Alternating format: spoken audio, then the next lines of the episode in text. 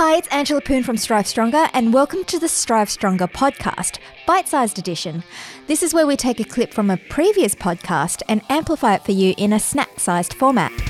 This bite sized episode with Kerwin Rae comes from episode 10 of the Strive Stronger podcast and is all about how someone as active and energetic as Kerwin manages to regulate his body and brain. Kerwin is a vocal advocate for helping people with ADHD harness it like a superpower, and for years he has been working on how to upregulate when needed, but also downregulating when he's overwhelmed or needing to recover. I love how, even with the big, bold life he lives and the very successful business he runs, Kerwin is able to find beauty in the mundane, calmness in the chaos, and time to stargaze to find that balance in his life, which we can all learn from. a lot of people say this, but I don't do anything by halves, and I'm one of the most extreme people that I know. And I don't say that as a way to compare myself to anyone else. It's just very much the way my personality is driven. You know, I'm just, but I don't think it's necessarily always been that way. And I think that's really important for people to understand. Like I come from a background, you know, ADHD, dyslexic, also, you know, post diagnosis SPD. And so I'm someone that used to deal with stress in very different ways to most other people. And the reason I do a lot of the crazy stuff I do right now, and yes, ADHD is something that you know it's it's, it's associated with a lot more cal- taking risks and learning how to regulate my systems. Because by virtue of me being SPD, you know my senses are all turned up high, high. Like my sense of smell, my sense of touch, my sense of stress is high. And so for me, I knew that I was a little wound up. And so as a part of my process in life and growing up, I just learned how to I, I naturally gravitated towards the things where I had to learn how to regulate the systems in my body. Mm. You know, I, I, learned how to regulate my psychology so I could deal with really high stress stuff. I learned how to regulate my emotions so I could stay really cool and clear. I learned how to regulate stress so I could remain coherent in process orientated high stress situations. And so for me, the more I learned how to do that, the, the more I enjoyed the experience of doing it at an extreme level, like skydiving. I had a fear of heights, so I went and did 200 skydives.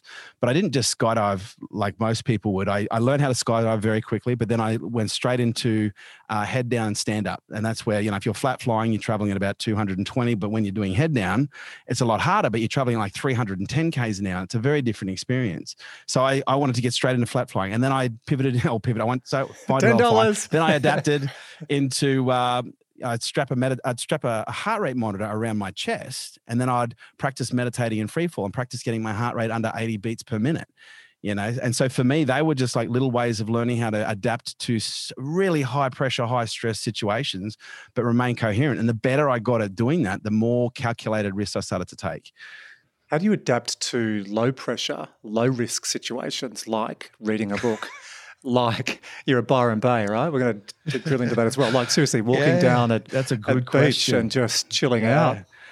I, have I've spent a good portion of my life learning how to downregulate because my systems are so upregulated, mm. and so for me, meditation is a huge part of my day. Like I'd meditate at least anywhere between half an hour to a couple of hours a day every morning, you know, uh, as well as sun gazing.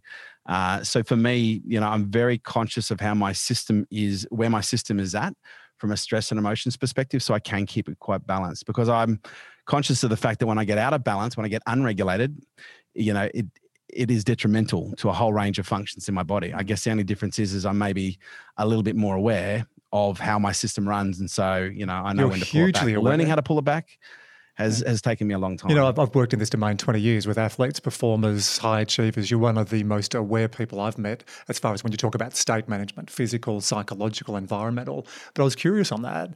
Like, do you ever just switch it off and apart from even doing meditation, because it, it yeah. could sound like even a task list. All right, mate, I'm going to relax. All right, I'm going to do meditation. I'm going to salute the sun. I'm going to do stargazer. you, you know where I'm going here, Cohen. yeah, like, yeah. Do you yeah. ever just, uh, here's my passionate swear word, do you ever just chill the f- out and do nothing? Oh, look, I'll be honest with you. I'm getting better at it now that I'm back in a fam, a, proper family dynamic. Because my, and I went through a divorce like four years ago, separation four years ago, and I was like single for three and a half, almost four years. And so when I had my son, I found I had this level of balance and this ability to chill out. But then when I didn't have my son, I was redlining in between. Mm. And so now what I've discovered, I've got myself, I'm in a new relationship now with a beautiful partner. She's got a nine year old daughter. We're in the process of integrating our families. I've gone from being a part time dad, you know, half the time to now I'm a full time dad. And so for me, that's been incredible because I go home now and my life is chaos at home but it's the most beautiful form of chaos. And I, you probably know this yourself, Andrew. You know, there's a diff, there's differences of chaos. And to me, going home to a crazy household, on some levels, yes, it is a little bit draining, but on the other level, it's like, you know what, this is what helps keep me sane, you know, because I'm like everyone else. I've got kids that talk back. I've got kids that in some cases won't clean their room, you know, and there's jobs to be done. And wow. that to me, I find very, I find washing up very therapeutic.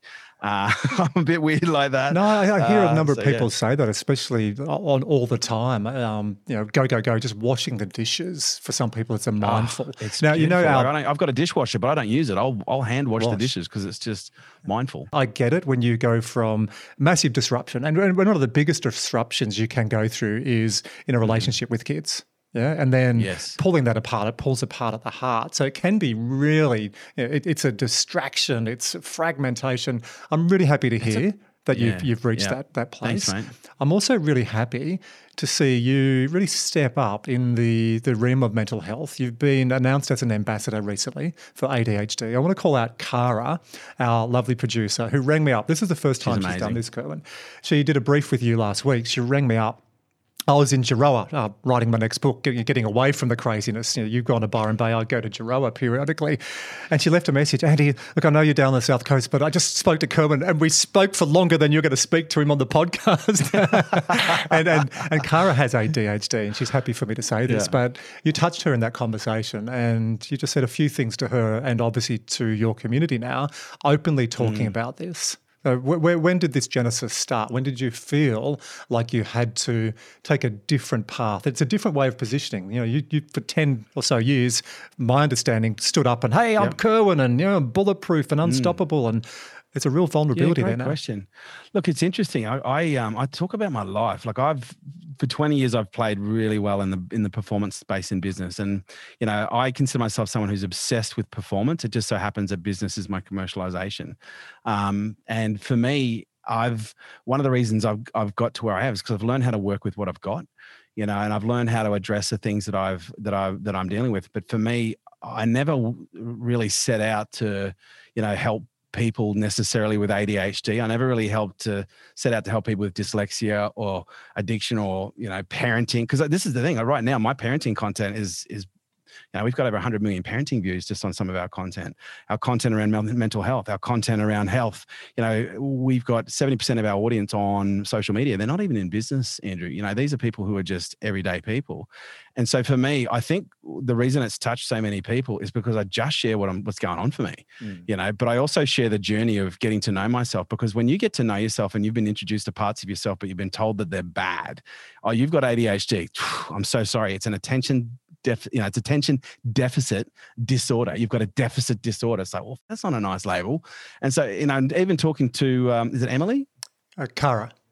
Sorry, Kara. Even talking to Kara, like just hearing the, the, the, she even expressed, she said, I went through grief when I got the diagnosis. And I said to her, what do you feel like you lost? You know, because we grieve when we feel like we've lost something. And, you know, we had a beautiful conversation. And this, what I like to do is just share a different perspective because I know all the bad stuff about ADHD. I know all the bad stuff about dyslexia, all the bad stuff about addiction, all the bad stuff about, you know, SPD and being on the spectrum. But I've also spent a disproportionate amount of my life looking at, okay, so what's the benefit of that bad mm. thing? You know, how does that benefit me? What skill has that given me? What knowledge has that given me? What experience? What perspective? You know, because I I believe you know we live in a dual a dual a, a, world that is governed by duality. You know, and that reigns all the way up to our psychology. And so there's a balance to everything. The universe is constantly seeking balance. It's our psychology that puts things out of balance. And so when we look at certain characteristics that we express, and we're only told all of the bad things about it, and we're told that this is the only way that you can manage it is through you know medication it doesn't make people feel good. And one of the things I've learned is yes, when you have the ADHD brain, your brain is working differently. It has what, and this is the funny thing when they look at the ADHD brain, they say the ADHD brain is maladaptive or it's maladapted. So it's it's it's adapted differently to the environment, and as a result, it's got different profiles of hormones, different profiles of chemicals. Uh, and when you understand that, then you can use that. But when you're trying to use, and and I, I say this with a lot of you know a, a lot of I guess you could say, I want people to really hear what I'm saying now. We walk around, every single person on this planet walks around with a, a trillion dollar piece of biohardware, you know, between their ears. And some of them have been programmed and wired a little bit differently. But whether it's ADHD, dyslexia, SPD, or some form of, you know, some, something on the spectrum, it's all been tuned, but it's a trillion dollar piece of hardware and software. But no one was ever given the user's manual. You know, but if there was a user's manual, step one would be get to know the equipment, mm. get to know the operating system. Hey, it's Andrew, and we hope you enjoyed that episode.